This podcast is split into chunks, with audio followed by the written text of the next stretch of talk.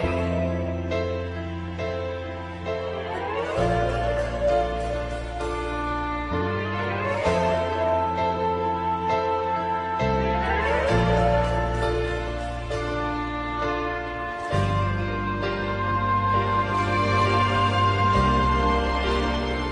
那现在我跟叶子正在早餐哈，那正好呢，我们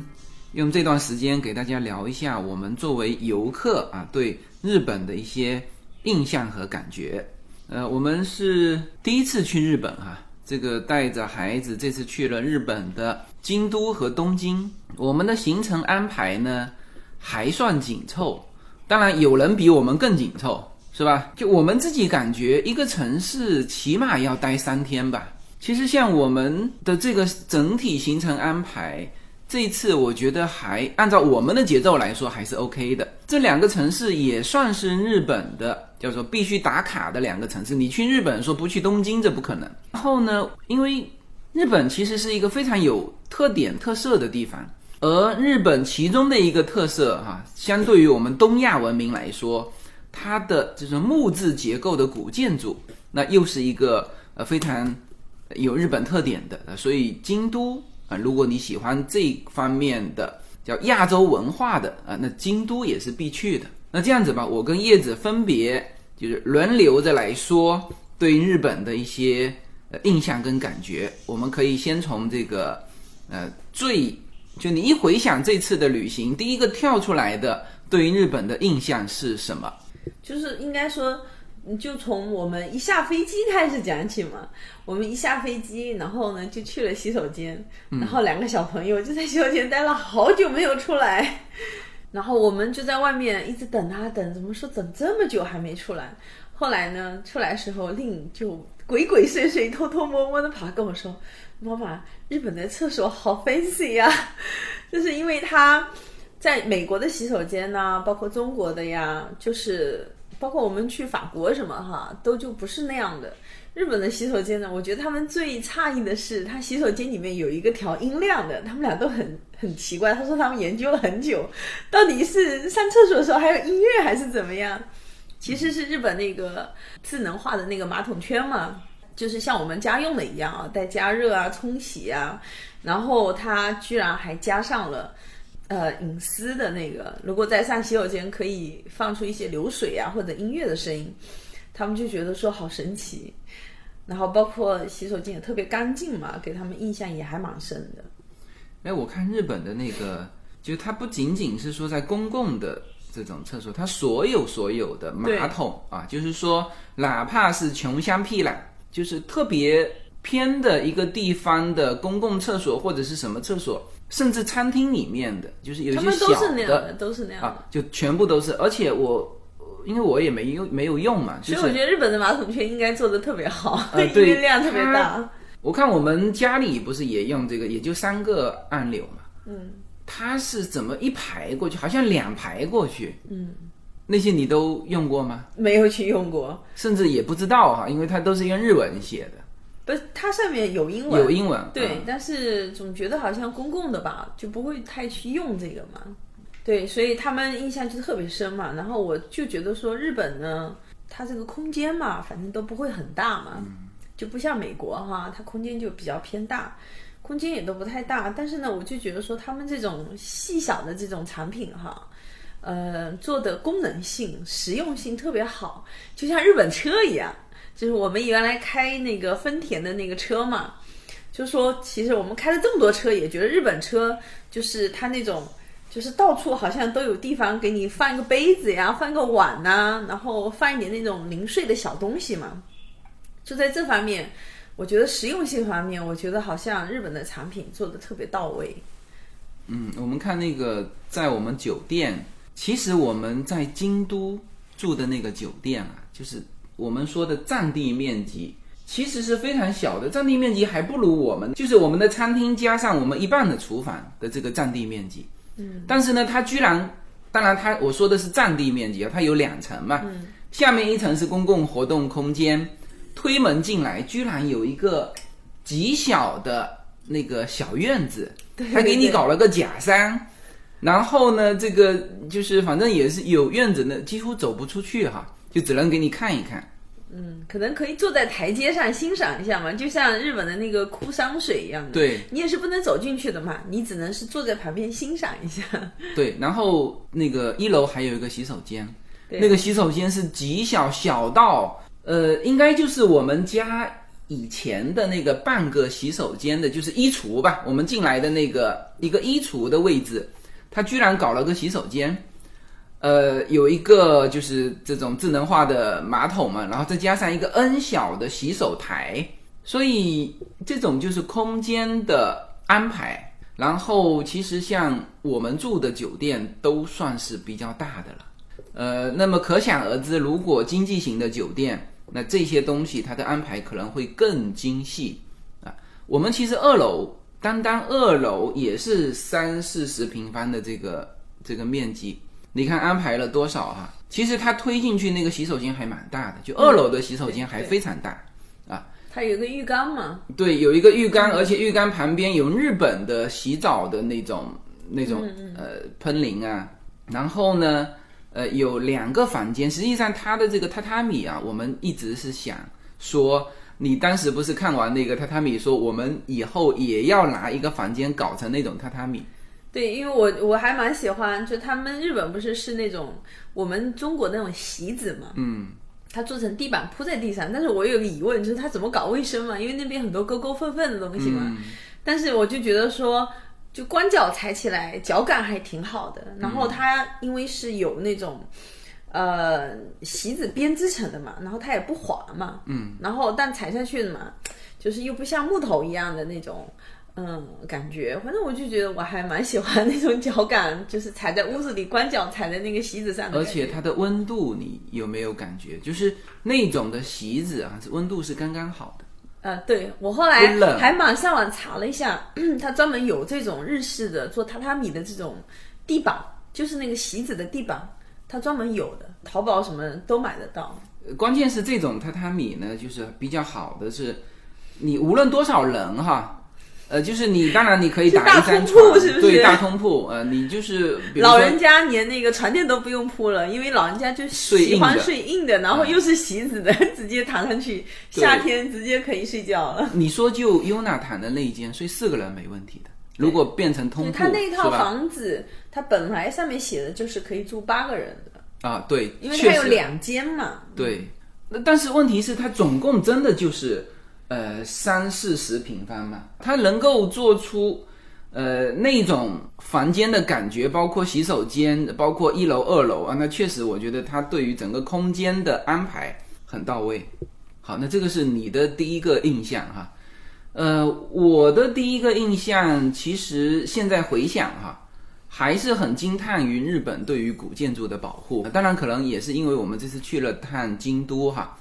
包括清水寺，包括东京的嗯浅草寺。呃，其实我觉得应该是清水寺更经典的。呃，当然我们这个整个本身清水寺规模，包括它的布局啊、高低错落哈、非常能够体现日本的那种山水的感觉哈。那我的重点是停留在它对于古建筑的保护，因为我们嗯这次去福州，反正我们也回了我们自己的原来外公外婆的那个老家，那它现在的也在被保护哈，但是呢很多方面哈，比如说我们说的现在当然都讲叫修旧如旧嘛，那当然这里面也有一个经费的问题哈，就是我们目前看到的我们老宅的。就是真正能看的都是以前留下来的，新的搞上去的几乎就是不能看。呃，那后来我问了日本的朋友，就是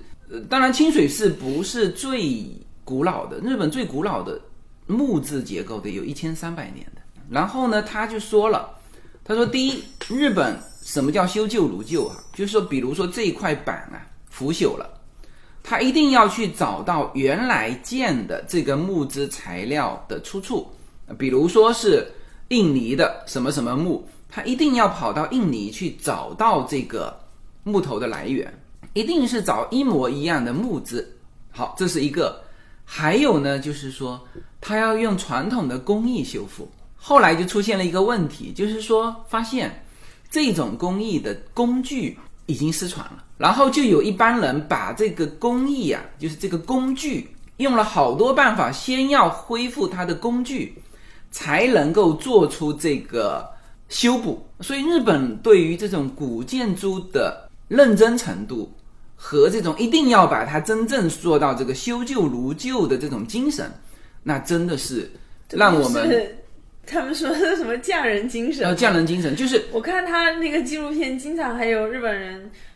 可能他们某些传统的东西就一直坚持是手工做呀，或者是专门有人上山去割那个草啊，割完出来，到换到另外一家，就是完全就是按照旧的方法去坚持这种制作嘛。但是他们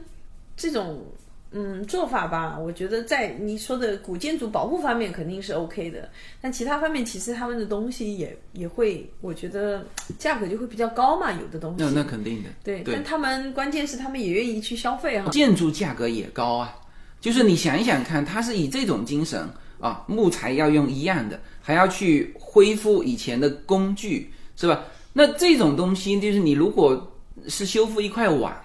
或者是一个小件的东西，你可能没有这么震撼感哈。但是当它一个巨大的建筑啊，配合着这个山水体现在你面前的时候，因为这个跟你现在就是以现代工艺看到的是完全不同的。包括了清水寺旁边，我们就住在清水寺旁边嘛。无论是早晨、深夜，还是正常的游客如织的这种场景。我们都可以看到它那边的很多建筑，就小家碧玉的那种建筑。那它的整个就是修旧如旧、恢复的情况，即使他们在商业的这种呃店面啊，他们可能会用一种更加牢固的材质，但是呢，它那个质感和颜色体现出来的也是以前的啊。那当然，我们说到的清水寺，那就是完整的。呃，木质结构呢，我们曾经也有过这种担忧哈，说因为东亚的这个所有的建筑都是木质结构，那就就是相比石头的这种材质啊，金属的材质是更容易腐朽嘛，或者更不容易保护。但是我们看到清水寺，包括京都的很多这种寺庙，我们京都还走了，呃，你买的这个叫福建道和。是一个京都的另外一个也是有标志性必须打卡的一个景点啊，它是以那种拱门啊，叫千鸟居的这种这种建筑，就是说它很多你发现就是它非常非常有特色，而且它的那个特色是你在现代建筑中，或者是我们在这个呃我们认为的说哦传统建筑，比如说我们看到故宫，那当然故宫又是另外一个样子的。呃就是你会发现，他们对于木质的这种保护，它能够非常精细，就是说整个都保护你。你也许比如说你看到一个庞大的那种建筑群的时候，你会说哇，这怎么保护？呃，因为我们福州有三坊七巷，也有这种像我们那个外公外三坊七巷那个早就已经哪有旧的那样子？对对对，它全是新的嘛。就这就是我在说的，就是我们看不到真正的旧的那个，现在都变成说哦，好像看起来都是古建筑，但是实际上是变成一个商业化的其中一个以古建筑作为一个元素去呈现的，其实不是古建筑了。啊，那我们从这个外公外婆的这个家也是可以看得到，就是如果那个房子被推倒，那他要再重建的时候，就肯定是以现在新的工艺去把它建起来，就看上去好像还是包括他那个进门的那个地方做的那种新的，把它复原回来的那一扇屏风，巨大的屏风，记得吗？我们还在前面照相的那个屏风几乎不能看的，就是一个木头把它。搞平了，把它放上去。所以你到了清水寺，到了京都众多的这个建筑群里面去看他们的建筑的时候，哦，我才看到，没看到你不会有这种感触。你看到的那一刹那，你就立刻会跳出来说：“哦，这个一定是一千多年前就是这个样子的。”我觉得是中国这种东西比较多，所以呢，可能属于那种地大物博。就是你知道，就是家里的财产很多，而且琳琅满目，各种各样，可能你就 不会去珍惜这种小的东西。那日本毕竟小嘛，然后呢，可能这种东西也确实不见得有中国那么丰富哈。中国这种古代上来的，你说除了建筑啊，这各方面的这种可能很多，所以说也就比较 但不是那么珍惜。但是我我看到别人说古代木质建筑的时候，那个塔嘛，他们就说应该到什么大同，他说有一个木塔，也是。呃，一千多年是唐隋唐时候的风格嘛？他说那个精细化程度，但我也发现了，就日本的古建筑是保护的好，但是本身嘛，它就是就是它的精精致程度跟中国没法比。呃，不过我在我们也玩过很多地方哈，其实有一些中国的乡下，你反而可以看到这种细节。当然，它有的地方是整体被破坏差不多了，但是呢，有一些细节还是非常 OK 的。其实有好多的现在美国的或者欧洲的博物馆啊，很多都是从那个现在的中国的乡下运那些精细的那种部件，就是你必须是真的旧的啊。你去看我们去闽东看到的那些都很有特色闽，东的江浙一带，不是以前那种老宅子？我们以前去过那个徽派建筑那种，就是黑瓦白墙的嘛。对。我觉得他们其实做的里面那些古建筑都做的非常精细。呃，是的，就是说那些精细的东西呢，它有的时候它需要那种保护性的措施嘛。而这个保护性的措施，比如说我看到京都的呃清水寺的那个所有木头的外沿，它是用金属给它保护起来的，用金色的那个片把它整个，因为木头你知道最容易受损的是露在外面的部分。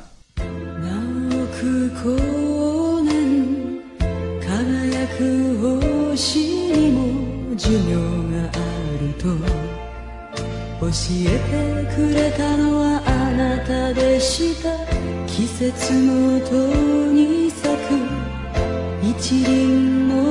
花に無限の命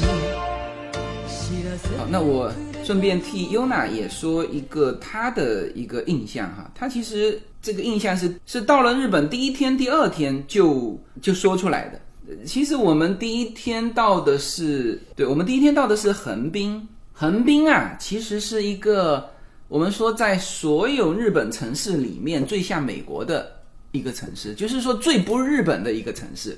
但是呢，Yuna 下来之后的这个第一印象就是说，哇，他说这个东西就是他看到的，跟他在照片里面看到的，或者说是在漫画里面看到的是一模一样的感觉啊。他说这一看就是非常日本，包括了我们常常吐槽的那个叫杂草丛生。就是我们也也很奇怪，就是为什么你看美国的路边的草，你都要割草机割的嘛，是吧？就整整齐齐的。日本的草啊是让它长的，有的草长得高，有的草长得矮，高低错落。我不知道是不是就是日本人他那个草肯定是杂草了，它不是说什么我们说的菖蒲啊，或者说哎就是要体现那种意境很名贵的草，不是的，它就是路边的杂草。但是呢，它体现出来的那种感觉，的确就是非常像，比如说我们宫崎骏的漫画里面画的，你去看他路边的草，没有一个是割过的啊，全部是这种呃用毛笔一下子能够挑起来画出来的那种、呃、那种感觉，这就是优娜对于日本的第一印象。他说，日本看起来就非常日本。我们住在京都的时候，因为我们住的地方呢，就是在什么在清水市的附近嘛，然后那边附近都是逛街的地方嘛，然后我们就那个街逛了好几趟，我就觉得说，而且晚上就出来，我还拍了一些照片嘛。我觉得京都的那些街道嘛，那一整片街道就特别有日式的风格嘛，这也是小朋友就觉得说，哎。呃，好像到了日本，他就觉得说一看就知道，觉得这里就是日本嘛。就他们那种是那一片的街道逛街的屋子，我就觉得就是一整片。也比较适合作为这种影视剧的整个的一个场景哈。晚上出来就看着它外面挂着那种日式的那种，有的是灯笼嘛，有的是方形的，有的是圆形的灯笼，然后全是一层的矮矮小小的房子。然后全是前面是格子的木质的那种东西嘛，我就觉得说其实。就是说，它那一片其实跟三番七巷啊什么的都很像，也是逛街卖东西的地方哈。但是呢，就拍出来的照片就特别好看，就是很复古的感觉。我就看，我晚上有时候十二点出来，都有看到就好多人围在那里拍照，就是从早到晚都特别多人喜欢拍那一片的那个逛街的地方。然后小朋友还有觉得日本其实真的就是像，我觉得所有去过日本人都说起日本，都是觉得日本特别干净嘛。我们在京都住了几天，包括去了东京，就几乎每一天下午都会下一场雨嘛，就是那个雨还蛮大的，下一场暴雨，然后可能半个小时就停了。但是呢，我们几乎哈，就包括说是在京都那种京都那个城市，我就觉得其实怎么说？蛮老旧的，就是它是一个，我就觉得很老的城市，因为你看它，呃，路旁边的那些砖呐，包括说一些房子呀，你就知道它很老的一个城市，也比较旧。但是呢，路上很干净，也没有什么积水，这一点让我还觉得蛮，就是蛮诧异的。因为一阵暴雨过后，哎，路上居然没有积水，干干净净的哈，我就觉得说，哎，它的没有积水是没有任何一个小地方积水。哪怕是一小块地方，就因为它那个街道其实特别窄嘛，你知道，就像其实我们去阿姆斯特丹啊，或者有一些巴黎哈这种，它保留了旧城区的那种城市，其实它的街道都是很窄小的。我记得我们第一天到京都的时候，坐那个的士到酒店，就是那个街道窄的，反正只能一辆车开过去，然后路边上还都是人嘛，就是非常非常狭小的那种街道。但是我都惊呆了，我说这么小的街道，这个的士还能开开的好好的哈，还有交汇车什么的，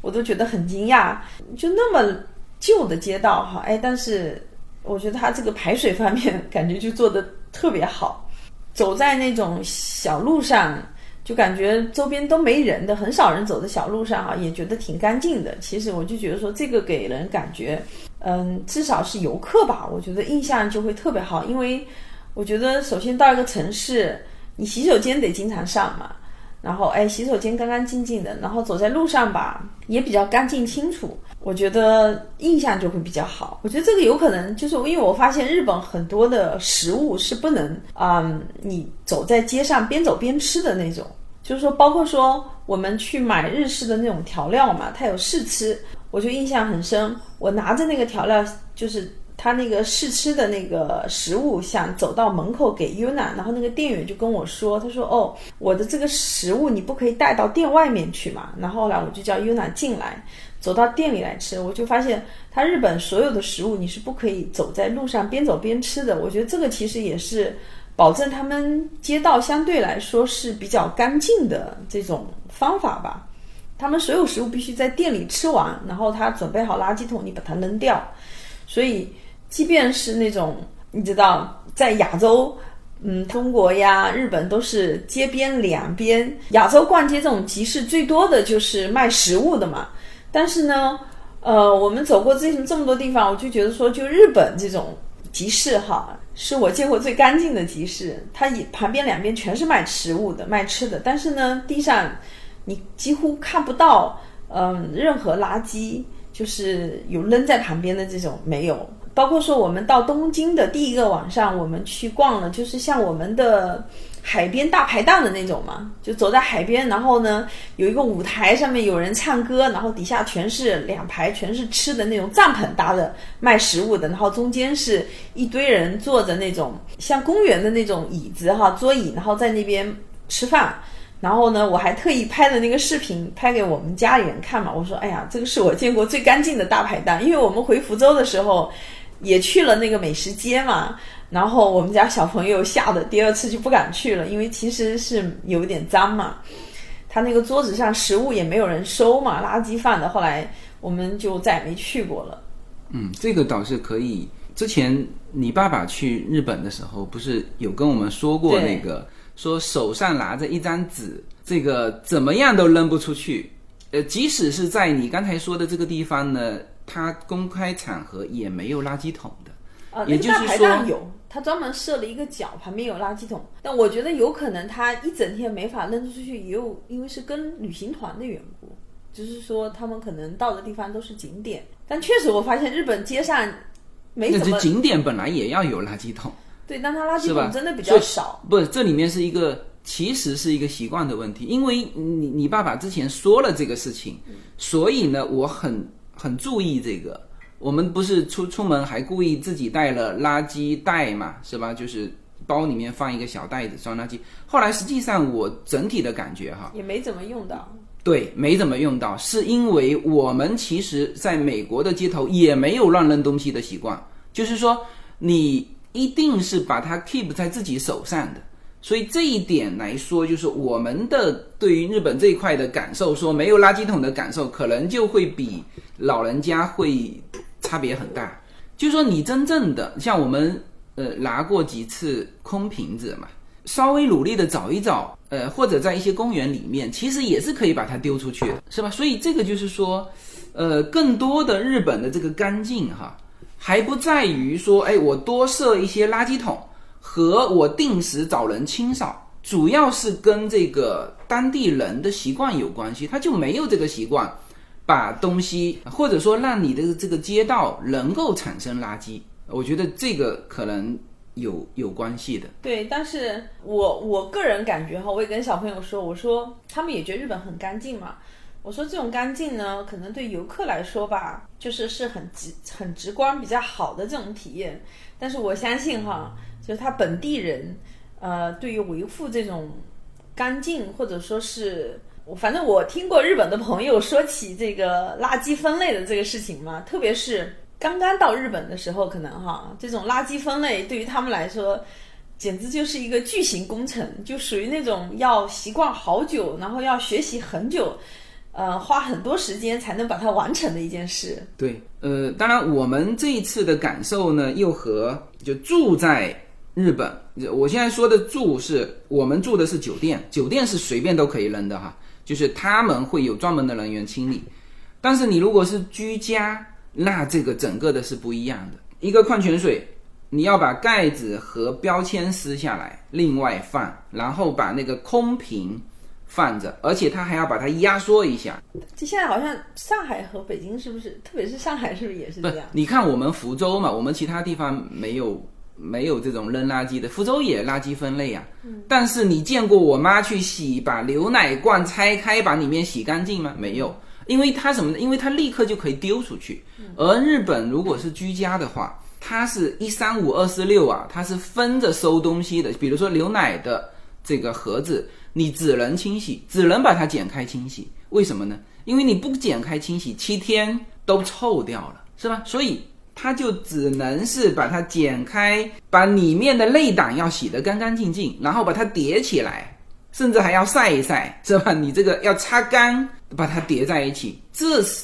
才有办法七天交出去啊！这就是把我们朋友住在日本的朋友搞崩溃的理由嘛，嗯，是吧？他就说，他我整天每天晚上所有的事情忙完之后，深夜还要在那边清理各种的垃圾，他就快崩溃了。估计小朋友是合着一起做的，就从小要学，没有从小学，长大也分不清楚这要怎么做。对，你看我们以前看的那个哆啦 A 梦的那个动画片嘛，嗯，他把支付啊，就是我们正常是要掏钱出去去买东西嘛，然后那个哆啦 A 梦里面是把它反过来说，你买东西，他把他把钱给你，他刚开始很高兴，后来呢发现钱太多了堆在家里，然后丢出去，他就有点把这个东西。引申到垃圾这一块，知道吧？就丢出去，你反而要被罚款，再多更多的钱进来。对，但是我就觉得日本的这种包装哈，其实相对于美国来说，他们有一点过度包装，所以你变得工作就很繁重。对，就是说，我就发现日本的所有的这种东西哈，它的包装都是一层又一层，一层又一层，一个鸡蛋也给你包一下，就是这种过度包装，然后再加上你垃圾回收的这个。又要那么精细哈，其实我觉得，就我个人感觉，给居住在那边的人带来可能新的，会带来很多困惑和困难。嗯，那这个是就是你等于是多了包装物，但是呢，我看到的就是说，如果你这个东西是买来送朋友的，你像我昨天送了一个我们买回来的过滤那个茶沫的一个日本的沙漏哈，它就很好啊，就是你如果是买来是送朋友的。它每一样东西直接在柜台上的时候做两件事情：第一，把包标签撕掉，呃，这个是我在无论是在美国还是在中国没有看到过的。标签先撕掉，因为他知道你要送人，呃，他其实也不管你是送人还是，反正但凡到他柜台的，第一撕掉标签，第二呢，拿包装纸把它包装成。一样直接单件可以送出去的礼品，而且包装的非常精细啊！当然，我后面不是我们去逛那个日本的文具一栋楼嘛，在银座，在银座那边，它有十二层，我们走到最高层，当然十二层好像是办公室啊，是第九层还是第十层？最高层的时候，我看到了他们专门有一面墙在卖包装纸，那是有两三百。哦，那不止不止，它这一格它就有这个二十几种包装纸，有的包装纸它是用宣纸做的，那真的是把它当成工艺品印刷。然后呢，然后它是个包装纸啊，所以我对于日本这种就包装的文化哈，我是觉得，当然你你如果把它拆下来，它是一个垃圾，但是真正的它这种礼节性的这种习惯。直接在商品柜台上的时候就给你包装好，而且对于个人来说，它还有这种，应该说包装也变成它的商品和礼品的一部分。我觉得，否则不会出现那么高端的一个包装纸。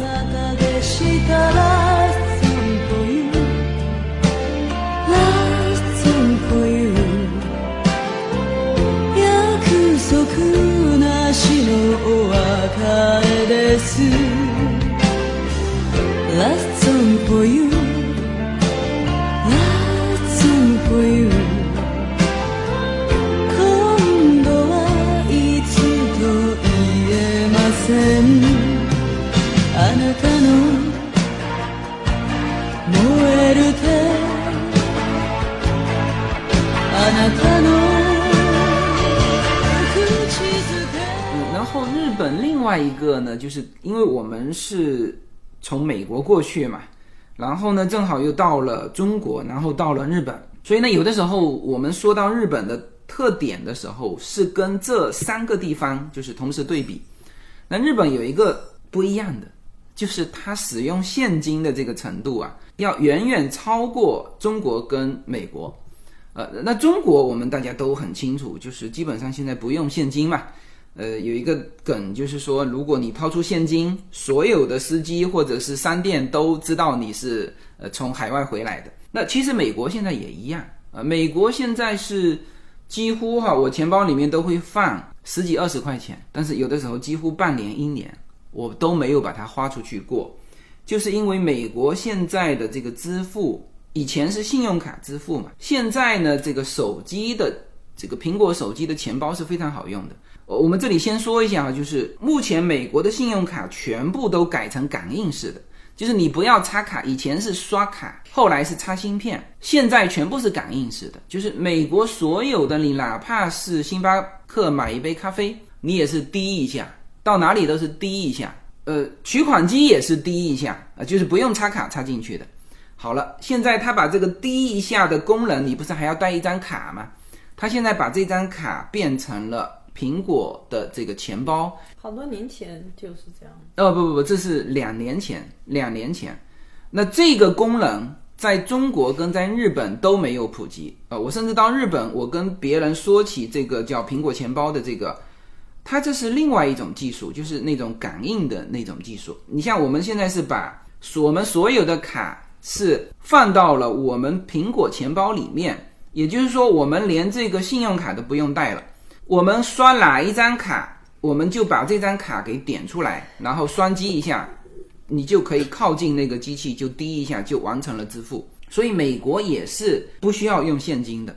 但是日本的这个情况哈，它是这样子。呃，首先当然它是很多元的啊，现金也是它多元其中之一啊，它有我们叫的交通卡，就是西西瓜卡，我们用的是西瓜卡。但是它除了西瓜卡之外，还有七八种日本本土的这种 IC 卡的这种感，就是应用。除了这个之外呢，它也兼容全球的啊，包括中国的这个支付宝和微信支付啊。你在很多你就算是卖冰淇淋的那种小店，也可以有这种支付。那当然，你的 Visa 这个什么万事达这种刷卡也是 OK 的。就是说，现金是它多元中的一块，但是很多地方是 Cash Only。这这这些地方包括了我们原来只是说，呃，在美国我们也看到很多餐厅嘛是 Cash Only。那在美国 Cash Only 呢，现在是它其实主要就是想省掉那个百分之三到百分之五的那个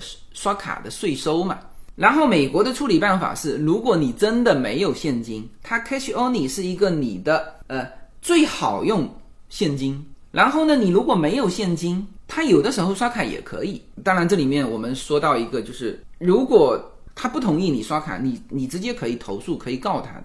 因为什么？所有美国开餐厅的都知道，他 cash only 的目的是在于逃税啊，所以他也怕你告他，所以有的时候也可以，就是你用刷卡，然后。再不济，他跟你商量说，呃，你如果刷卡呢，我就多收你百分之五，你能不能接受？那有些人也就接受了嘛，因为总共没多少钱。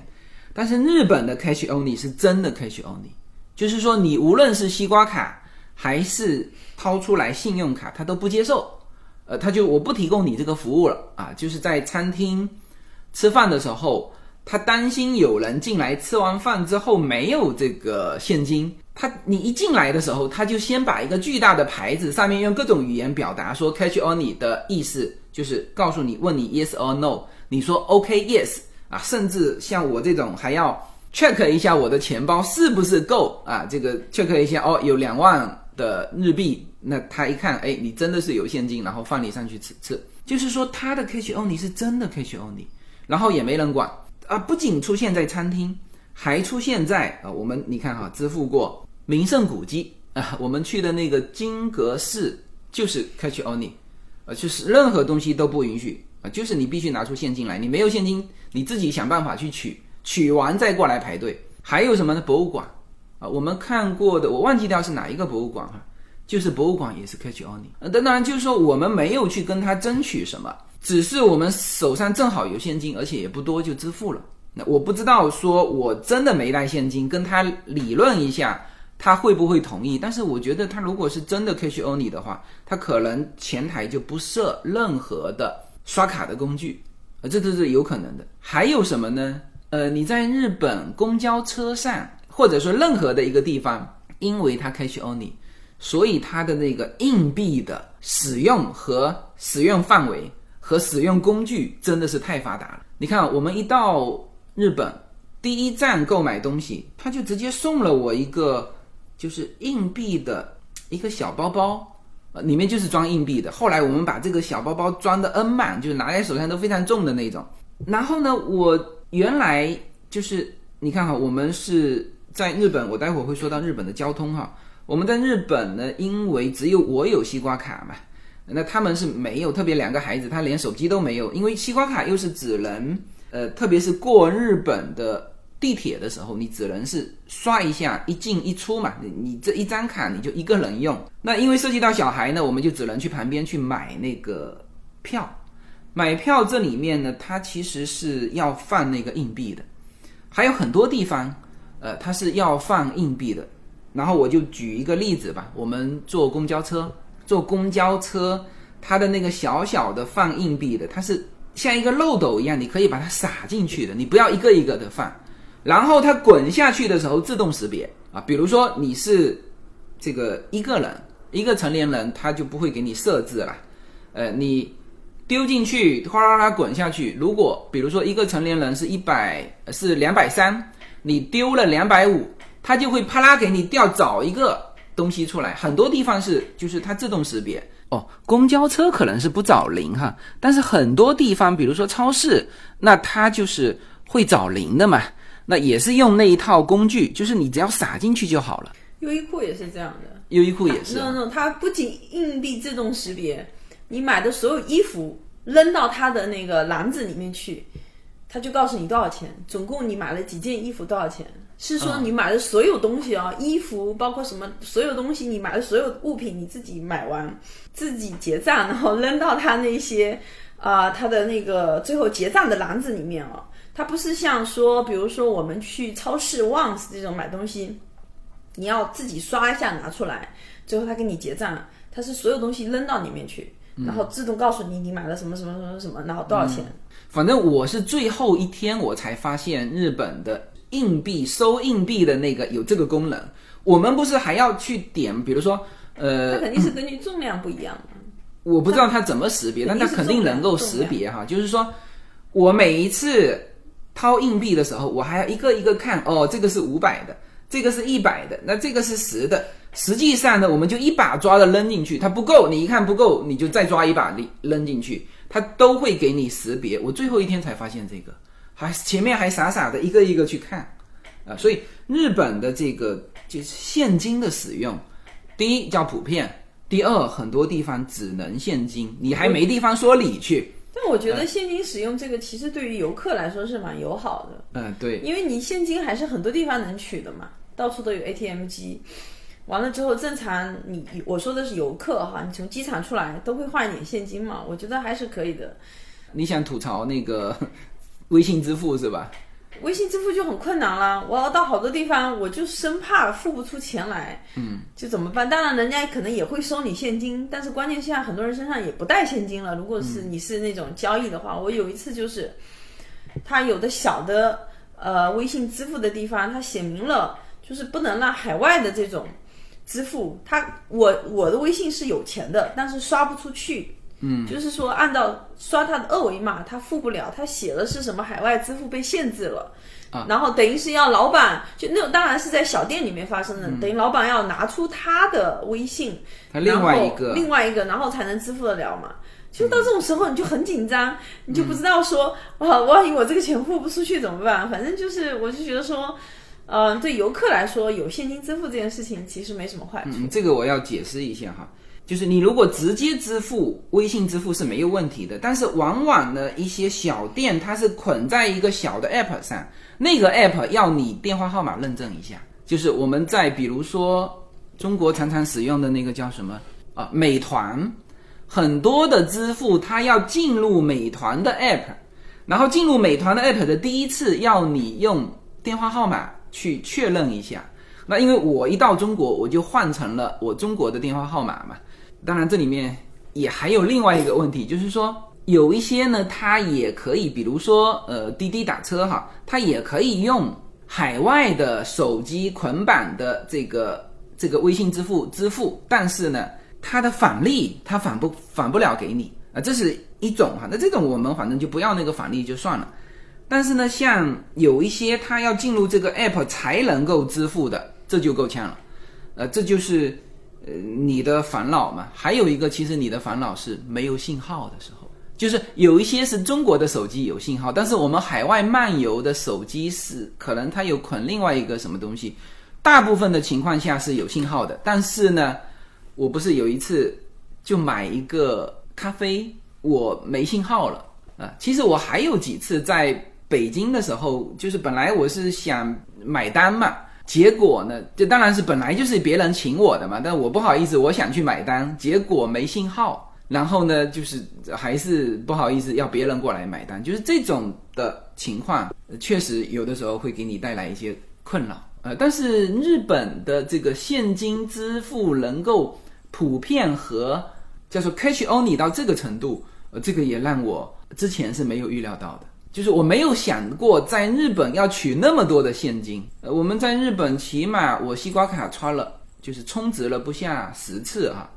呃，我的现金每一次取五万五万的现金取了三四次，呃，这这这还是夹杂着我不断的刷卡的情况之下，我就变成要用这么多现金掉，这是让我没有想过的，就是也算是日本的一个目前的一个特点。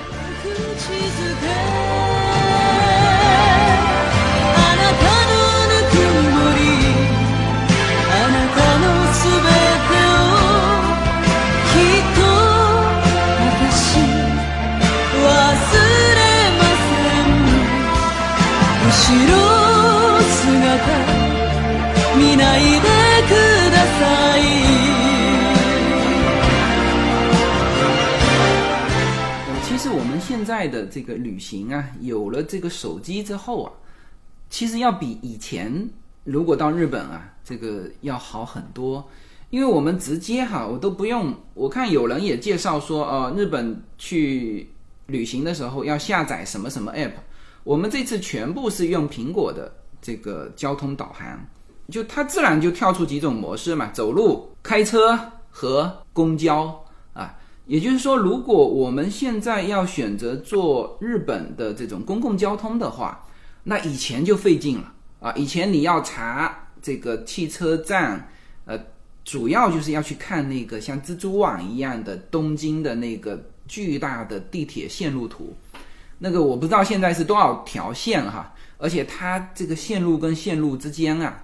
它有的时候是就是你要迅速的从这条线路跳到对面的平移过去啊，呃，这时候你就要看明白，或者说要习惯呃这种像蜘蛛网一样的东京的地铁，那其实你还需要熟悉跟习惯一阵子。但现在我们有了这个手机的这个导航之后呢，就相对来说是轻松很多，因为它现在这里面有公交车站和地铁的结合，而且专门有把时间给你导出来，就是说，像有一个就是走路十二分钟，坐公交车十二分钟，如果是这种显示，你立马选择走路啊？为什么呢？因为坐公交车你要等嘛，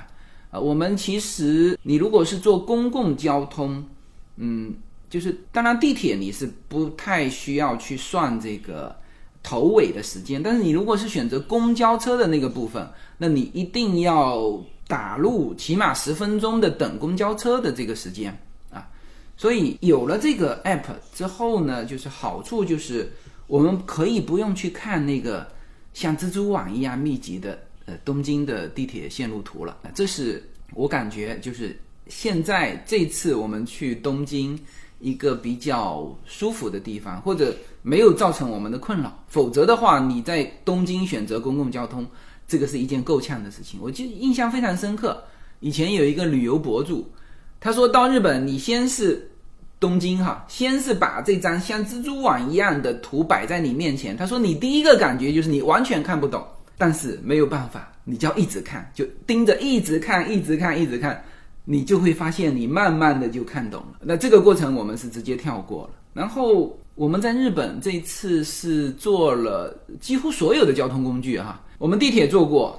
坐过他们的公交车，坐过他们的船啊，船当然是去游览的哈。那更多的其实我们是坐他们的这个的士，我们是因因为我们是四个人嘛，四个人呢有一些，比如说是在十五分钟之内的行程。基本上我们也算过了，就是坐的士会省时间，这是肯定的。然后呢，其实也不会多花钱。但事实上，的日本的的士是被很多人吐槽过，就其实很贵。嗯，日本的士其实不便宜，比起国内来，其实它是贵很多的。但因为，呃，跟美国比，它就对。如果是从美国、英美这些国家回去的，那其实对它的这种的士，其实感觉就还好，因为比如说。像我们家到飞机场，我们打的过去也要一百美金。嗯，那一百美金，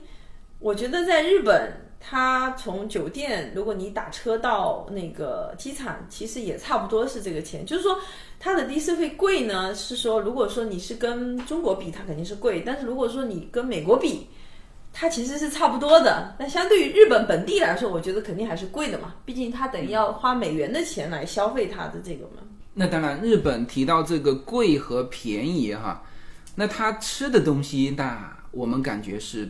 便宜的。嗯，还有一个就是我们之前我在直播里面有说过的，就是同样寄存，你记得吗？我们在香港也寄过两件行李，寄一天，其实只是寄半天，花了我们好像是两三百港币，但是日本啊。我们两个行李寄在机场，同样都是机场哈。我们在那边寄了多少？寄了七天时间。嗯，七天时间，呃，我们算了一下，好像一天七美金，七七八美金。对，它是，反正是七天合在一起两件行李，好像是五十块钱。对，五十美金啊。我们一看就是，我所以我们觉得说最。明智的选择就是把我们从中国带过来的行李先寄在日本的机场，然后呢，我们就稍微轻装哈，就是我们的行李加上我们四个人是一辆的士能够容纳得下的。如果再加两个行李的话，那就比较麻烦。那日本也有，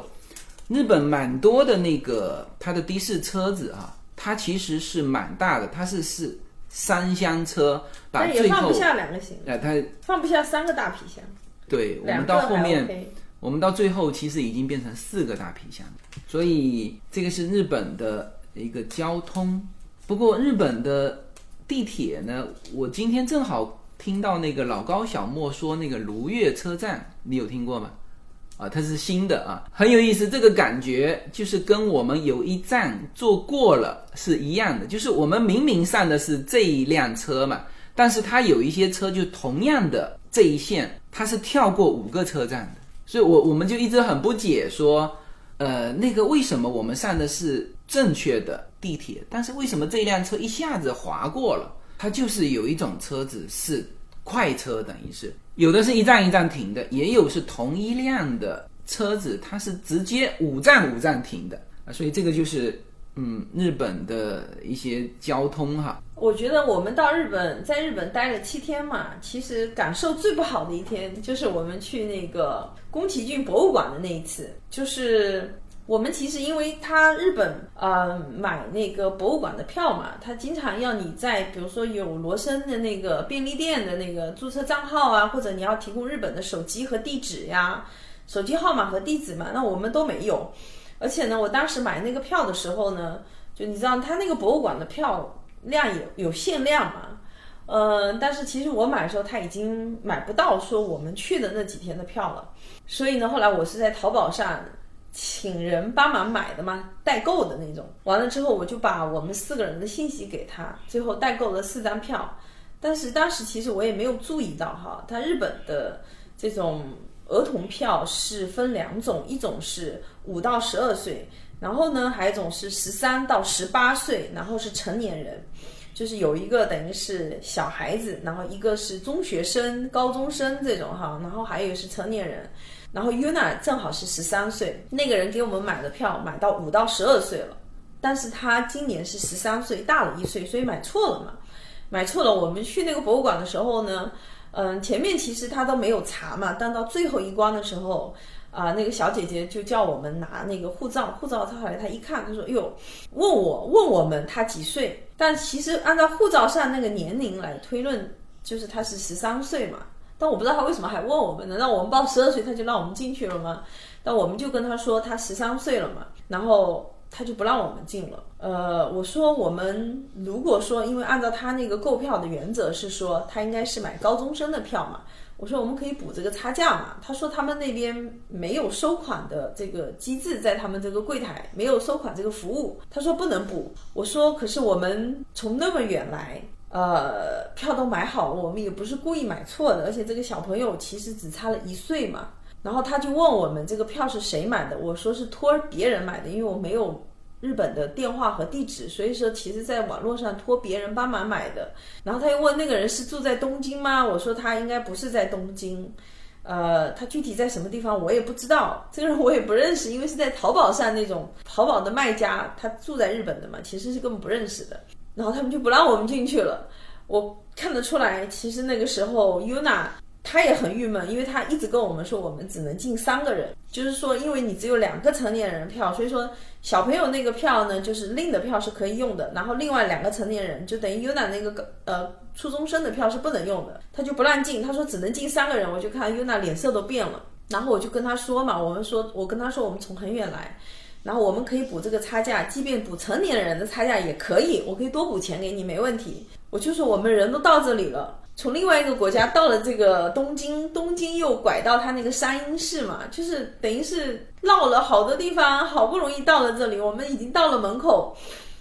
这个错误呢，其实也不是我们故意要犯的嘛，也是因为确实是购票的时候，可能我觉得对方也没有太注意哈，所以说就给我们买错了。就这一切都不是说是有意造成的，而且真的只差一岁。就他今年十三岁，他那个票截止到十二岁。我说能不能让我们进去，然后他坚持不让我们进去。后来还叫了他那个他的 manager 嘛，然后过来，然后也是不让我们进去。然后我们这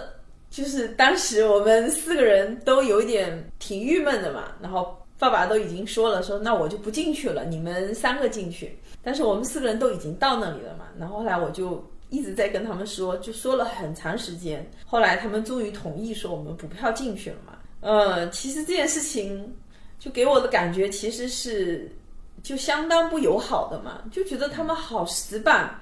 因为我个人觉得哈，这种事情在美国是百分之一百不可能发生的。因为首先这个并不是说我们故意要去欺诈他，其实存在着很多这种呃误会和这种无意中犯的这种错误。就是我们也是一开始我就表明我补差价给你。我觉得如果在美国他可能就算了，因为他我就问他，你们博物馆这里面的项目是属于那种就是一个萝卜一个坑的那种吗？而且是。分大人和小孩，比如说，就算一个萝卜一个坑，十二岁的跟十三岁的这个坑肯定是一样的。对，当时我就觉得很困惑，就他少放一个人进去，其实对于他整个的这种行程，并不会产生任何影响。其实包括我们最后进了那个博物馆，其实它就是一个参观的地方。你一个就算说五岁的孩子和十三岁的孩子一起进去参观，它也不存在差别。就是没有存在说你年龄大小，比如说你说有的坐过山车，那五岁的孩子过山车扣不到，他就是不能让你上去。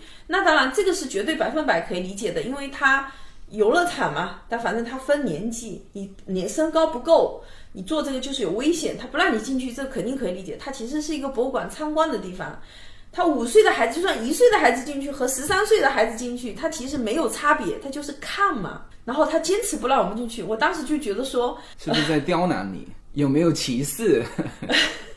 你可以这么想，但我当时也没这么想。我当时真的觉得日本人我当时好刻板。嗯，我我知道日本刻板，这个之前我就但是刻板到这个程度，其实我根本完全没有想象到，因为其实我们最早。在美国的时候也遇上类似的事情，包括说我们刚来美国的时候，我们买了迪士尼的年票，当然我买的已经是就是是很好的年票了嘛，好像是最高档的那一档还是怎么样。但是呢，我记得我那时候和 Yuna 在圣诞节当天晚上，我带着他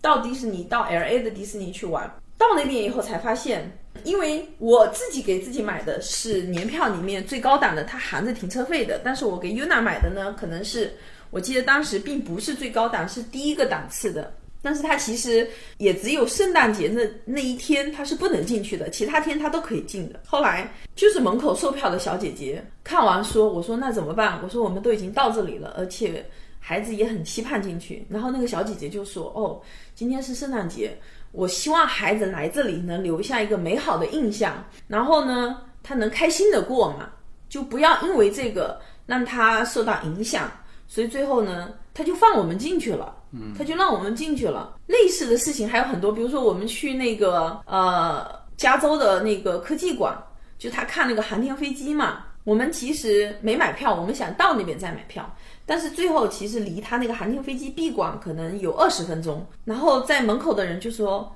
哦，因为只剩二十分钟呢，你们就不要买票了。买票进去呢，可能逛一会儿就出来了嘛。就是他就直接让我们进去了。还好多地方我印象就不仅是 L A，在亚特兰大，我们好像参观那个水族馆也是踏着分钟，最后几分钟才到的。然后我我们是要买票的，但是人家就说那就几分钟你就进去逛一逛就出来了，就不用买票了。嗯，就是我觉得好像美国在这方面就是会比较呃。对我这个这个感受哈，其实真的是差别很大，因为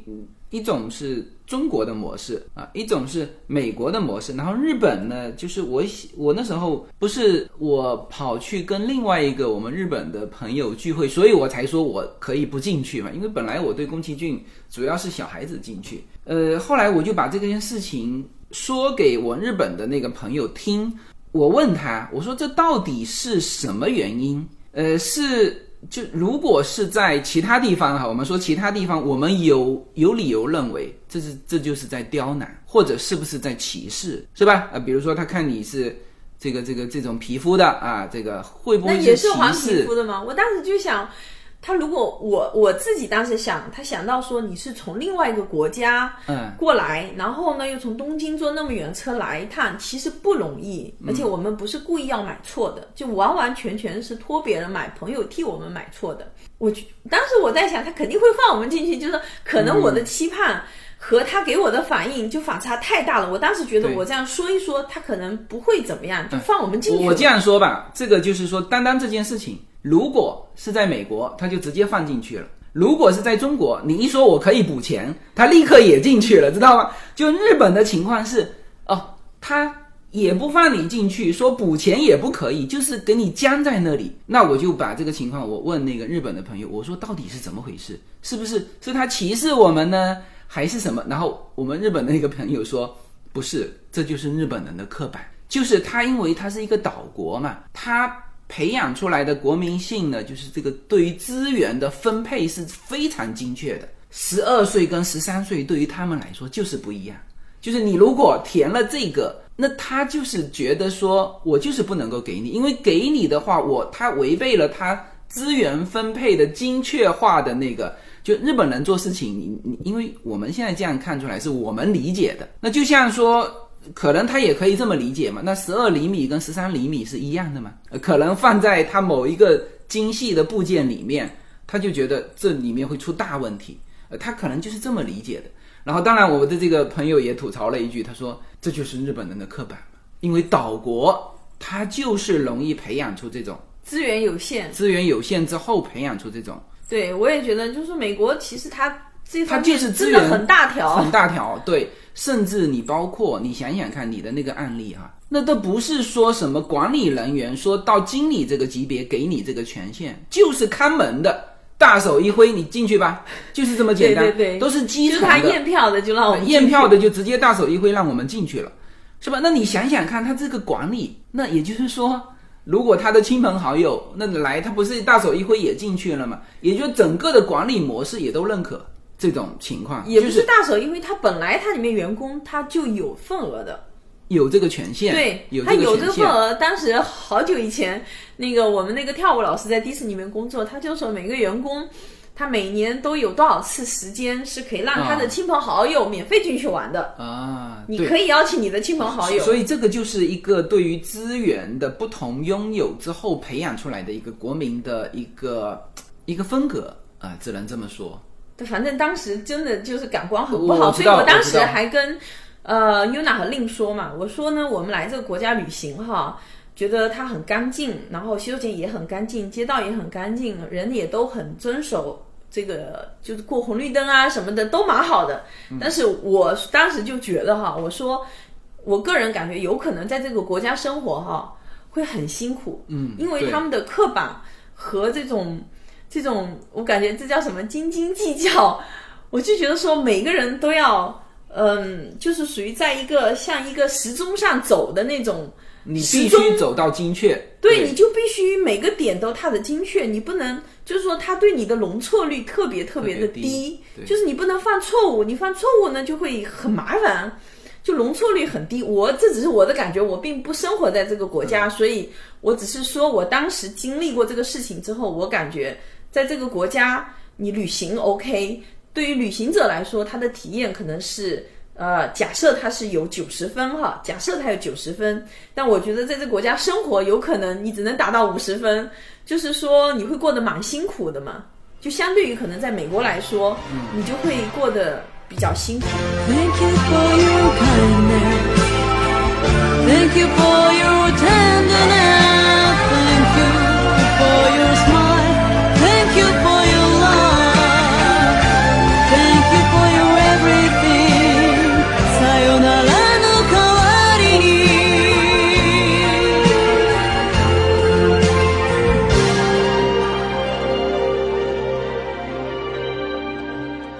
好吧，我们这期是从纯粹从一个旅行的角度，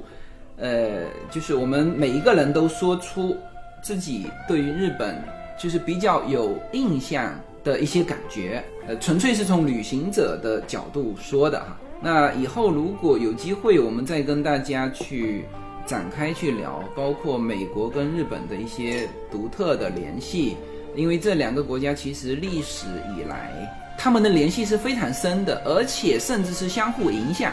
日本有一个自由女神像，是吗对，就在我们去看的那个 Team Lab 的那旁边。？OK，啊，所以这些东西我们以后再找机会跟大家详聊啊。那么这一期呢，我们就从旅游者的角度，呃，那这里面其实值得提醒，到日本旅行的你，记住一定要有足够的现金啊、就是到机场的时候，你就可以提一些现金。呃，日本呢，它吃的东西很好，很便宜啊，这个我们忘记讲了哈。嗯，对，我好多朋友，但也是亚洲人嘛，然后都说在美国退休之后要到日本去养老嘛，对很多是台湾呐、香港的哈，呃他们去日本养老很很适合，为什么哈？第一呢，老了之后他不需要这么大的房子，是吧？然后呢，他上下又很方便。日本是一个二十四小时你都不缺一杯水的地方，啊，但在美国你可能就要去超市囤一堆东西，家里囤东西哎，对，所以老人生活在日本还是非常的方便的。呃那还有一些内容，我们就看看以后结合其他的内容，我们再展开说吧。好吧，那这一期我们就到这里，好，谢谢大家。好，再见。いつものようにさりげなくあなたの呼びかけ あなたの